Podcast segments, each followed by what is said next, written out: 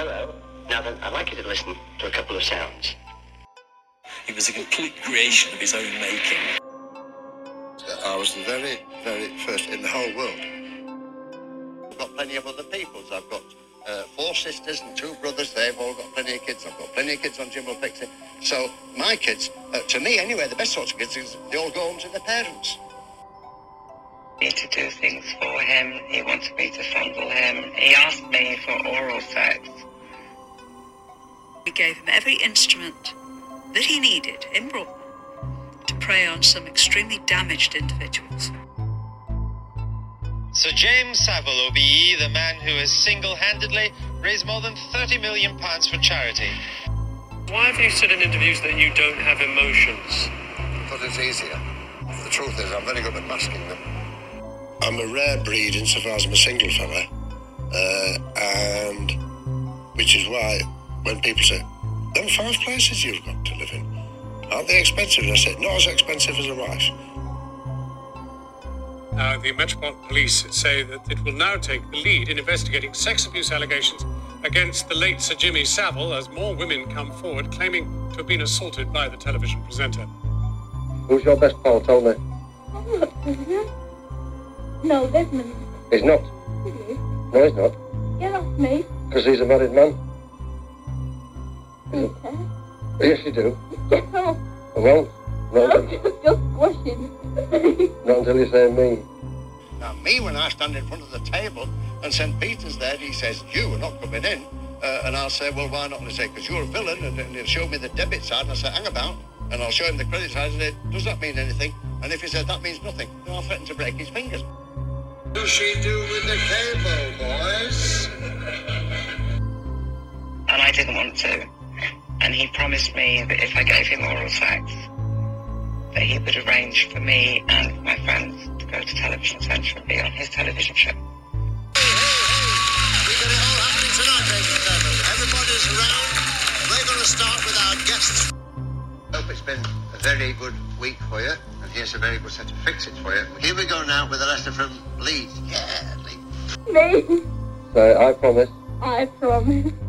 that you, Jimmy Savile, You, Jimmy Savile, are the only one are the only one. in my life I was 14. Of course I wanted to go to Television Centre. I didn't want to give him oral sex. because I thought it was disgusting, but I did it. Okay. Gary Glitter was one example. He was particularly horrible and only interested in getting as much sex as he could possibly get from any girl. I'd start with manipulative, then controlling, and very, very clever. Has become a great British institution. Not bad for just another zany DJ. But there's a lot more to cigar smoking Jimmy than meets the eye.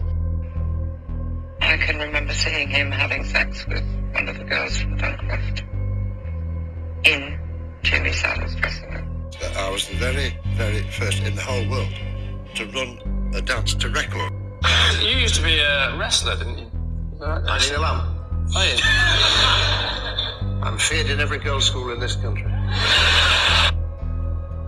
Hello and welcome to the Deathcast. I am your host, Ian Totten. I'd like to thank you for joining me as we prepare to take our ninth look into the life and crimes of Jimmy Seville. As always, we have our normal plugs and show notes. If you'd like to follow me on social media, that'd be Facebook, YouTube, Instagram, just search for Ian Totten, author, or search for the Deathcast. If you'd like to follow me on Twitter, you can find me at Corpse Creek.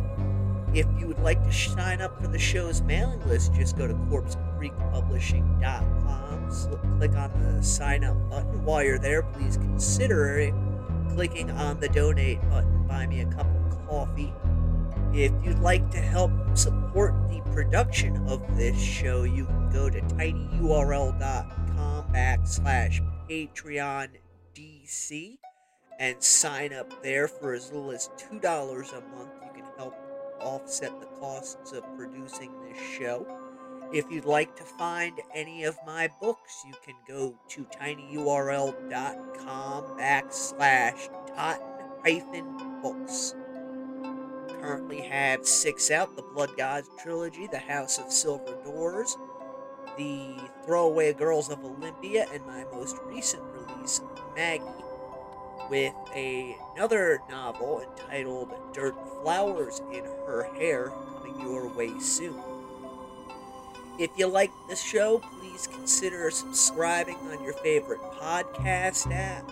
Share it on social media, let other people know what you think, and please consider leaving a five star review wherever it is that you get your podcasts from.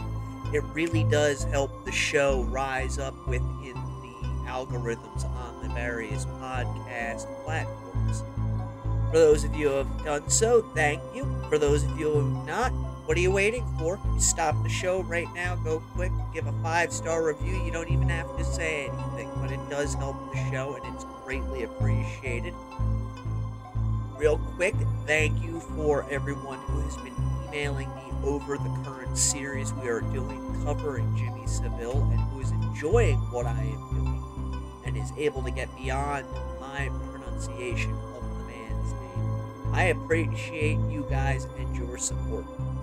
Alright, now that all of that is out of the way, get yourself something to drink, find a nice comfy chair, sit back and relax. I've got my coffee, I've got my cigarettes. Let's go into the crypt. When we left off last week, Seville was poised to become the megastar, the face that was known throughout Britain and the Irish Isles for decades to come. Because somebody asked me how I differentiate between a superstar and a megastar, I'll very quickly. A superstar is an individual who is known, you know, fairly well by most of a given society.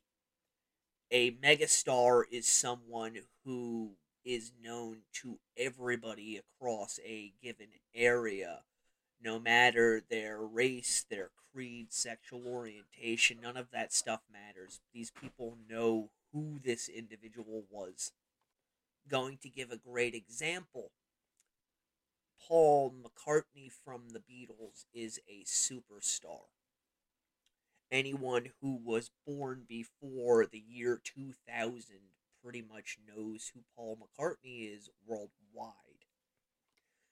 Those who were born after the year 2000, however, have no idea by and large who Paul McCartney was or is.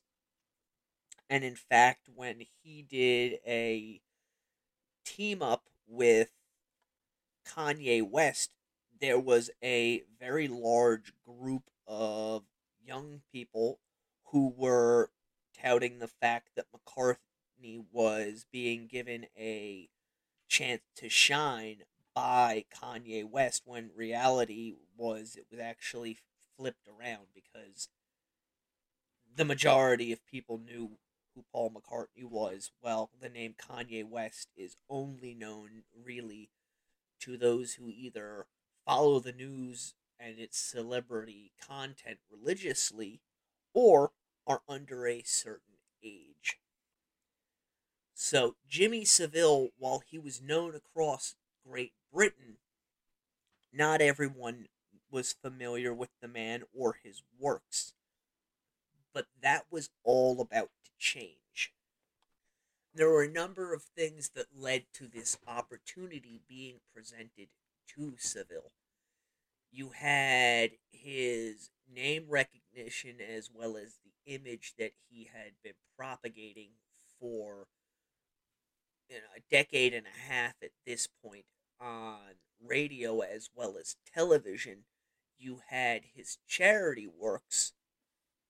You had the fact that Seville was very vocal about his religious beliefs and his attempts to adhere to them, even if he was not always successful at them by his own admission.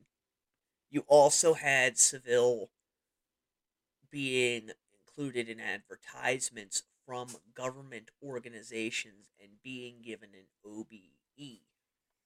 All of these things were just a sprinkling of what was to come when it came to Jimmy Savile.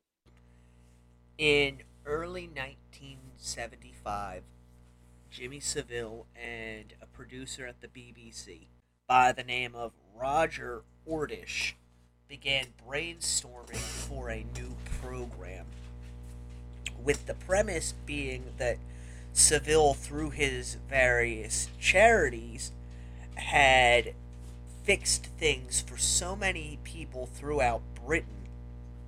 It would be a great idea if they took the concept of Seville fixing things for people and applied it to a primetime television show. They took the premise from a few other shows, most notably Generation Game and That's Life, which were two British television programs that encouraged participation from the viewing audience. So Ordish and Seville came up with the idea well, what if people throughout Britain wrote into the show and asked for Seville to fix something for them? He would in turn do this, and then they would videotape it and they would transmit it across the airwaves. Seville is credited with giving the name to this show, stating in numerous interviews that when it was presented to him, he pronounced it Jim'll Fix It. Producers initially thought that he meant the name of the show will be Jim Will Fix It. According to Seville, however, it was Jim'll. J I M apostrophe L L. There were reservations within the BBC that the show would not fare well with the public, so initially a 10 week program was ordered. What nobody could foresee, however, was the onslaught that came from the proposal of this television show from the viewing public. Jim'll Fix It was not just a TV show in Great Britain. It was nearly a cultural icon within Great Britain. In fact, you can go online and you can find Jim'll Fix It badges from people who had, were on the show. And they fetch a fairly hefty price tag on May 31st, 1975, an unsuspecting British public were treated to this.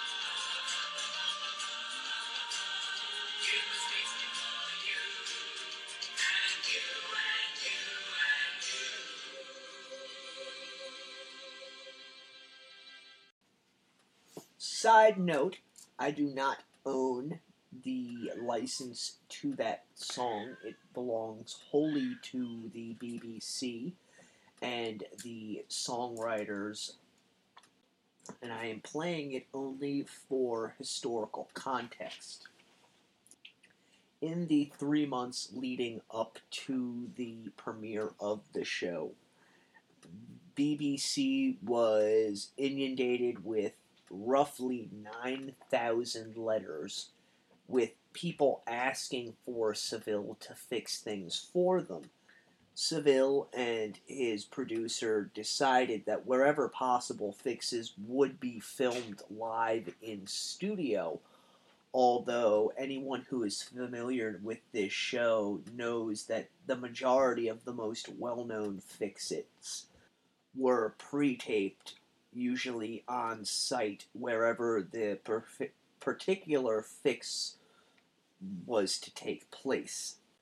So Ordish and his team whittled down the 9,000 fix-its to a list of 200. The opening sequence with the theme song, which I just played for you, was filmed in and around Shepherd's Bush with Seville leading a group of children around behind him and on a train. Producer Roger Ordish stated many, many years later that he and Seville were on a train when Seville spied a woman and her daughter outside, and Seville is supposed to have said, quote unquote, Who's that with you? Is that your sister? To which the mother replied, No, it's my daughter. Seville is then said to have asked how old the daughter was, to which the daughter replied, 16. Seville is then said to have turned to Roger Ordish and the rest of those who were inside the car with them and said, Legal, legal. The very first episode of Jim'll Fix It featured a pop band from the United States who were very popular at that time, namely the Osmonds. And it so coincided that the Osmonds were playing at the venue where Jim'll Fix It was being recorded, and it just so happened that the day that the television show was being recorded, the Osmonds were off. And they were able to arrange for three teenage girls to meet Donnie and Marie Osmond, where they sat down and asked the brother and sister questions after which the Osmonds performed a new musical number for the three girls. Other fix-its on this first episode included a young girl dancing with Pan's People, who, for those not familiar, Pan's People were the dance troupe who took part in the dancing on Top of the Pops.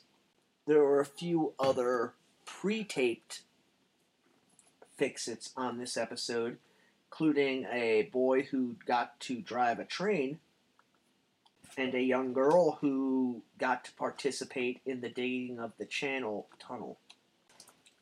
According to a man by the name of Bill Cotton, who was the head of the BBC's light entertainment division at the time, as he watched the very first Fix It to appear on the show, which was a young girl who was swimming with dolphins, he turned to those gathered around and said, We have a hit show here. That is, as I've already stated, really an understatement. The show was getting high numbers from the start, but as the 10 weeks crept by, the numbers for Jim'll Fix It continued to skyrocket this really was a show that everyone in Britain was watching.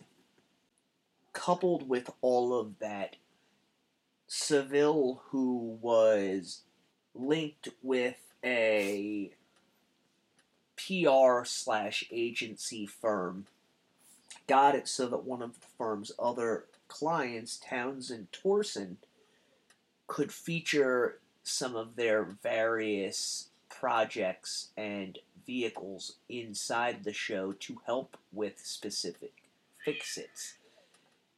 It was kind of a trade off. Their stuff would get to be featured on the show, such as when a young boy got to drive a ferry, and in return, Seville would be paid $10,000 per day to film commercials for the company because of this PR firm, Seville was also able to get the British Rail involved in a number of spots on the show to help with specific fix-its.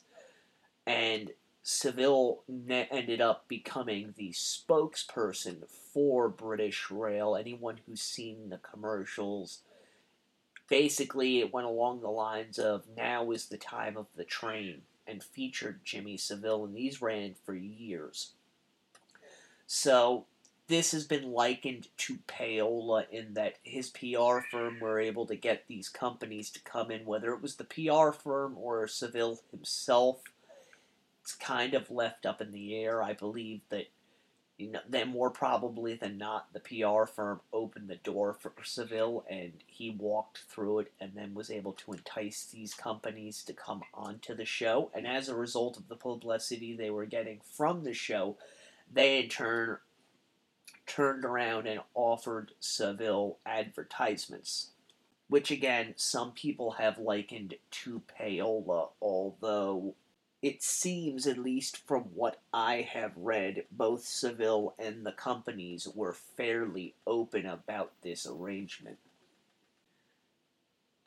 Taken directly from Dan Davies' book, The Life and Lies of Jimmy Seville, when talking about this, Ordish was asked whether or not Seville ever insisted upon a certain company being used, to which Ordish replied, not directly, but he'd be very clever and say, I'll only be able to film those links for the compilation program while I'm on a cruise liner, at which time the when they filmed them, Seville would be able to tell the viewing audience which cruise liner ship that he was on and what company owned it. So, as this initial 10 week program is really spinning up and turning into something that nobody was really prepared for, there were rumors going around among the BBC head honchos about Seville and his predilection for young girls. And I want to emphasize that again because I've gotten a couple of emails about this. The rumors about Jimmy Seville never, ever involved young boys. It always involved teenage girls, generally aged 14 to 17, some reports say 19. That was his thing so far as those who came around him and were most pliable. However, he did go outside of that range and go up. Never down, always up. All of the credible information regarding Seville and the abuse he is alleged to have perpetrated involves girls and women between roughly the ages of 14 to their early to mid 20s. So this stuff was floating around, and it was also around this time that Seville was known to have said that he hated children. This may seem like a very odd statement when you consider the fact that now is he's not only a radio DJ and television presenter, but he's also the host and sole focus of what could arguably be called the biggest television program in all of Great Britain. Many, many, many years later, Seville would say that he didn't hate children, but he said that at the time and during the intervening years in order to throw off what he termed salacious reporters looking for stories that they could print concerning Seville and his predilection for teenage girls. What that boils down to is basically, by Seville's reasoning, he knew that the rumors were out there concerning him and teenage girls, and his mindset was if I turn around and say, hey, I love kids, they're going to look at him and say, okay, this guy's weird, he's not married, We've never had any indication that he's been involved in a relationship with an adult woman. He's got to be a pedophile. Which, as we have covered at length in other episodes, is exactly what they did once Seville died, and which is exactly what I believe to be a gross mischaracterization of him. He was not a pedophile, he was a sexual predator, and there is a large gaping difference between the two. A pedophile goes for only underage, usually prepubescent. Seville went for you know middle pubescent and post pubescent as well as adult females, which is not something you generally find with a pedophile. That's why I say Seville was a sexual predator, not a pedophile, because the he had his age range that he specifically went after, but even then he really didn't go after them. They came to him because of his celebrity and star status and there are stories of him kind of forcing himself and not other stories out there of him full on forcing himself on girls and young women. Yes, those stories probably did happen, although I believe many of them were looked at differently well after the fact, and we'll get back to this in just a moment.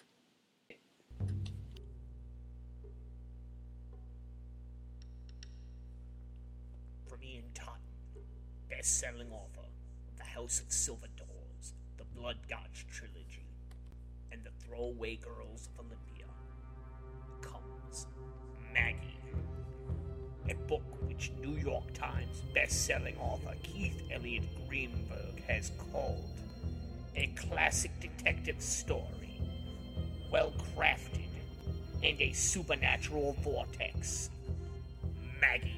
The name was burned into Lieutenant Carl Jablonski's mind like a brand and had been since the night of the fire. He doubted he would ever forget that night or how she had danced in the flames of her burning home. Maggie. Who was she and why did no one in Kaya's Crossing seem interested in talking about her or her family? These were questions without answers, quandaries that drove Carl on as he explored the darkest of the town's secrets, desperate to unravel the knots that tied everything together. Maggie. Carl felt haunted by a visage, even as the local reporter, George Murphy, told him of the blood soaked history that lay along their path and the horrors that it held. None of it seemed real, and yet it was. The sacrifices, the screams, the pact with the nameless ones, and the hell that she had endured. Maggie. Hers was a crime begging to be solved, and he and George are the only ones with enough heart to do it. The real question is, will they survive long enough to do it? Maggie, available 11 30 2021 in paperback and hardcover. Ebook pre orders are now available at Amazon.com. Only from Corpse Creek Publishing. You have been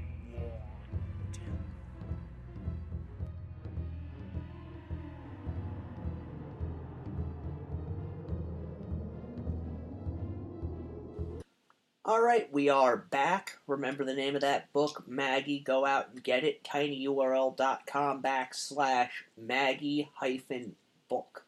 It's tinyurl.com backslash Maggie hyphen book. Right before the break, I was talking about how I believe that a lot of the stories of Seville forcing himself on people were, are, in fact, there's really no other nice way to say this. Buyer's remorse. I think a lot of these individuals knew what was going to be expected of them when they got in and around Jimmy Seville and got him alone. I think a lot of them were well after the fact the individual realized that what had taken place was wrong or they regretted it. And that's not to put any blame on the victims. I can't imagine what it must be like to be around someone who has the level of celebrity that Jimmy had and find out that, hey, he wants to have relations with you. When you're 16, 17 years old, that is not an easy position to be put in, I'm certain. And I have to believe that it's even harder to say no when you're with someone who is that well known and that powerful. So a lot of these girls went along with it. It's not hyperbole, that's fact. You can find interviews with young women who later realized that what he did under current law constitutes abuse. And they realized that only upon reflecting on the fact that hey, I was 16, 17, 14, 15 years old. He was a full grown adult. We shouldn't have been doing those things, and he was wrong to ask me to do those things. But again, it comes down to who he was, the amount of power he had, whether it was real or perceived, and being in these positions with these vulnerable individuals where he could turn around and demand these things from them. Again, I am going to cover some of the reports that were compiled after his death concerning the abuse allegations. And I want to emphasize they are still allegations. There has never been any full blown evidence to put out that Savile physically forced anyone to do anything, just as Savile was never tried or convicted of any of the things that he has been accused of. Although, from my own research, I know he did a lot of these things, and yes, they are reprehensible. For the most part, the individuals he was involved with, unfortunately, what they did was not illegal. Back to the show.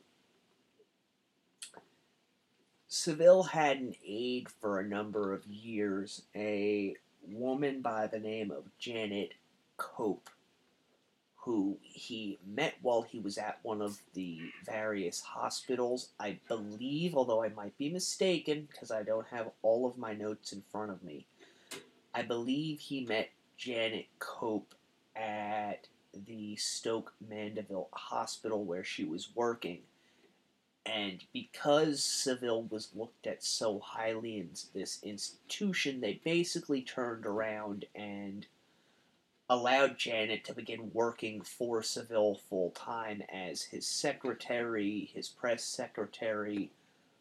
You name it, if Savile needed another person to do it, she took care of it. That included going through and reading all of his mail, keeping track of his schedule, yada, yada, yada she was with Savile more than anyone else that we're aware of.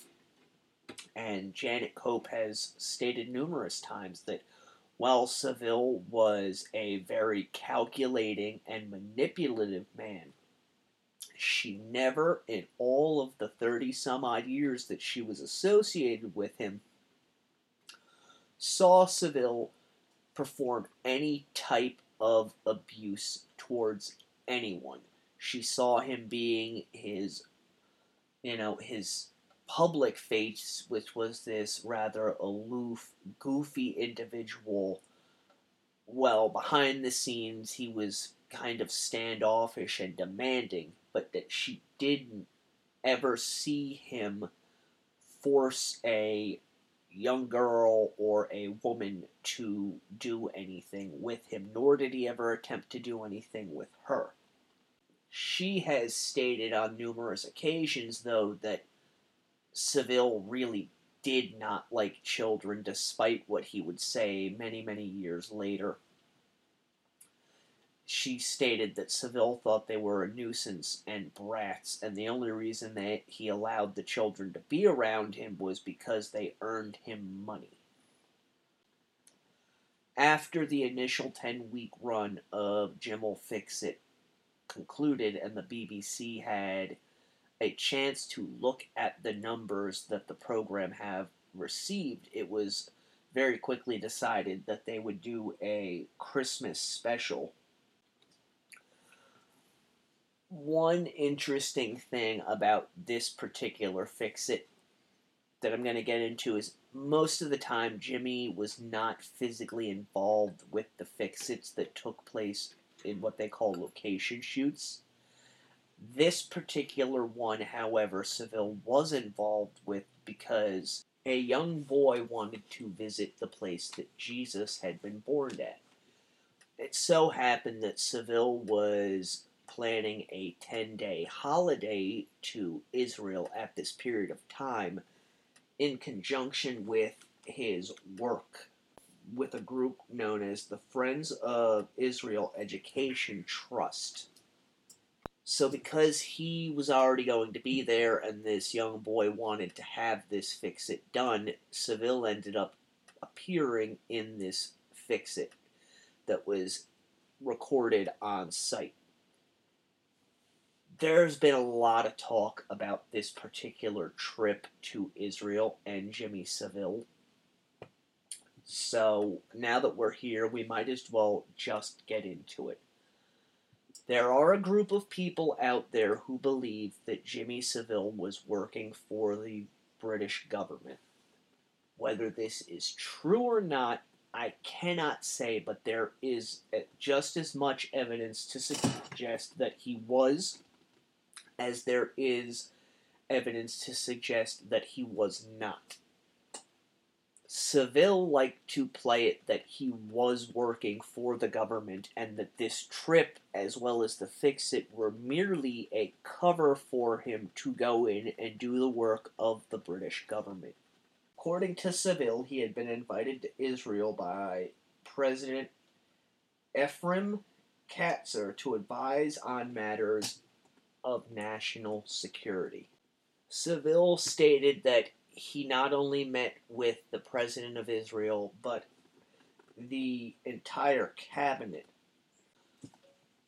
Some people have gone so far as to say, most notably, a Jewish businessman who was friends of Savile, most notably a Jewish businessman who stated that Savile was sent over there to sound out a possible meeting between the Prime Minister of Israel, Menachem Begin, and the President of Egypt, Anwar Sadat.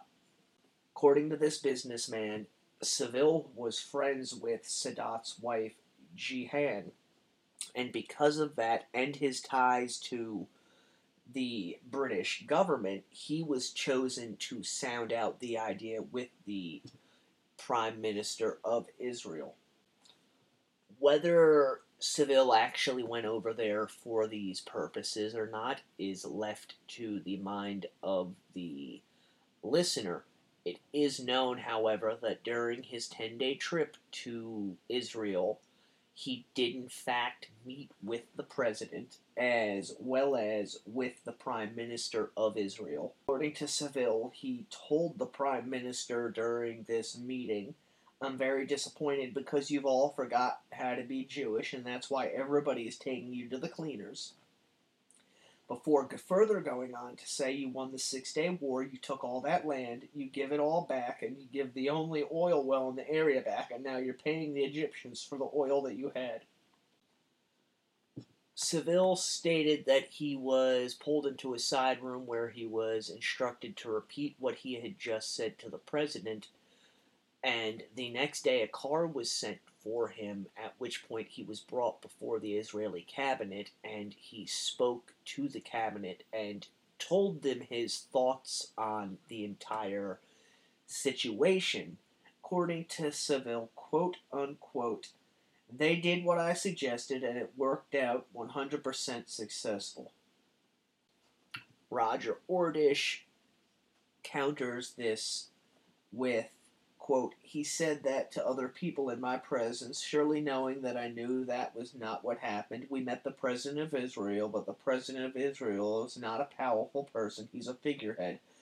It's the Prime Minister who is the important one. The way he talked about it made it sound like he was mediating between Palestine and Israel. Ordish put this down to Savile's massive ego. Again, I can't say whether or not Savile was working for the UK government when he was over there, but it should be noted that when he returned to the United Kingdom after his 10 days in Israel, the Israeli consulate sent him an unspecified gift. Savile also claimed that he visited the Egyptian embassy in June of 75 to discuss a VIP invitation to meet President Sadat in Cairo. Whether or not this actually occurred, we will likely never know, but it is interesting to point out that Sadat and Israel did meet in 1977, two years after Savile's visit. Another thing that happened during this trip to Israel is that apparently Savile became somewhat obsessed with the image of Jesus wandering alone in the desert. In fact, in Savile's second book, God'll Fix It, he talks about being alone at the Dead Sea, stating, At the place where the Good Samaritan looked after the chap who had been set upon by the robbers. Going further on to state that it was a particularly religious moment. Others who were on this trip have spoken about how Savile became somewhat zealous about the idea of going off alone into the desert, and that Savile spoke with them at length, which was very uncharacteristic of him, about being and walking in the same places that Jesus had walked. According to Savile, quote unquote, I was able to be in the same area where Jesus had walked and lived and worked out his mental application of the world.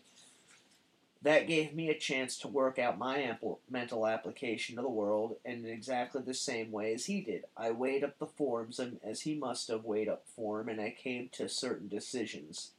He further went on to state that he likened this to toting up the score of life, and he said that he tried to see whether he had gone right or gone wrong, and that he saw where he had gone wrong in certain areas, although he felt certain that by and large he had gone right.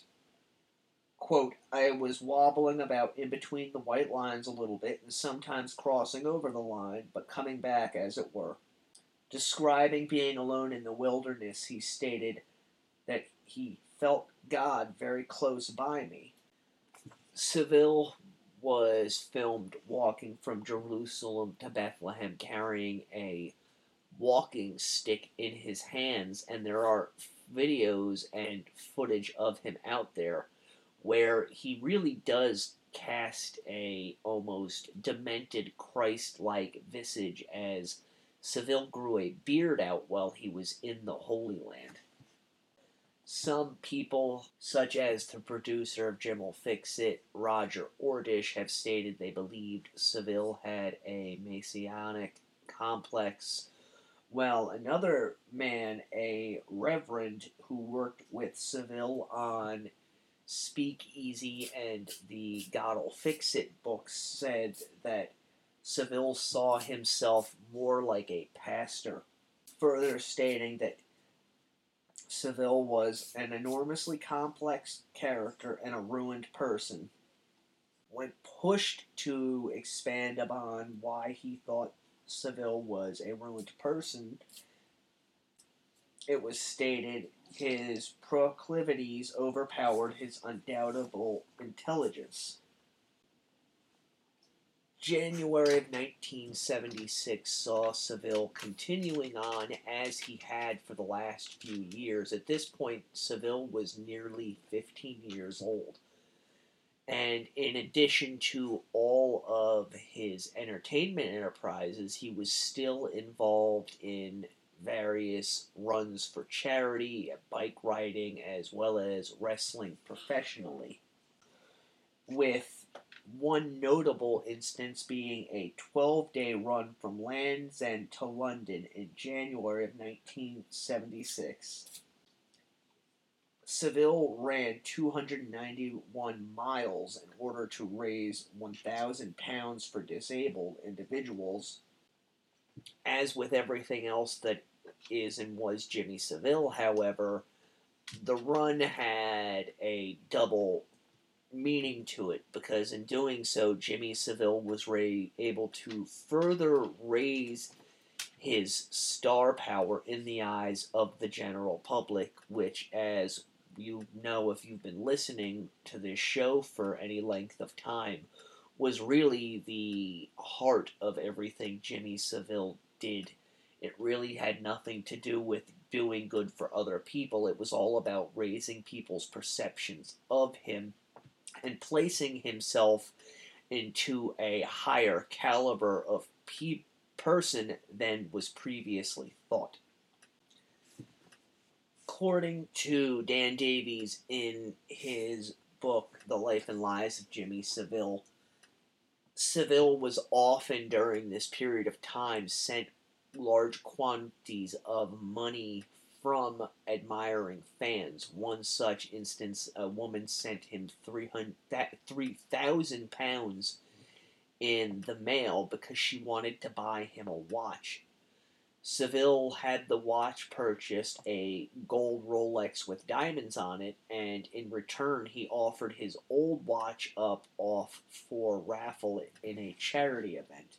Savile is known to have done this type of stuff quite often. Whenever something new would come into his life, he would take a personal possession of his own that had no real meaning to him and raffle it off with the proceeds going to charity. This, in effect, let people know how big of a star he was that he could have these things while at the same time painted the image in the mind of the public that he was such a good and giving person that he would take these trinkets and raffle them off so that those who were less fortunate could live better lives.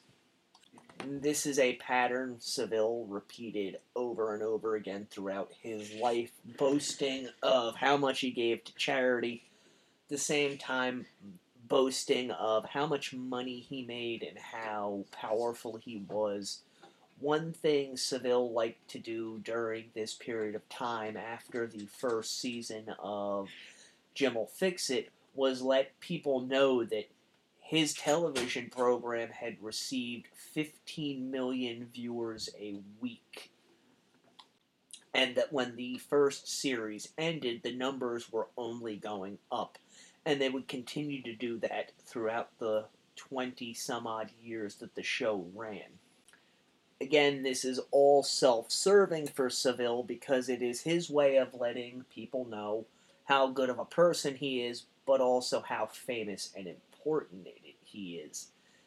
In terms of his sexual relations, this is the type of thing that he would let be known to his various partners, whether willing or unwilling, legal or illegal, so that they would realize that I can't say no to this person, really. I mean, if you think about it, that's the reason he was doing it. Again, I talked about it a few moments ago in connection with the girls he's known to have abused.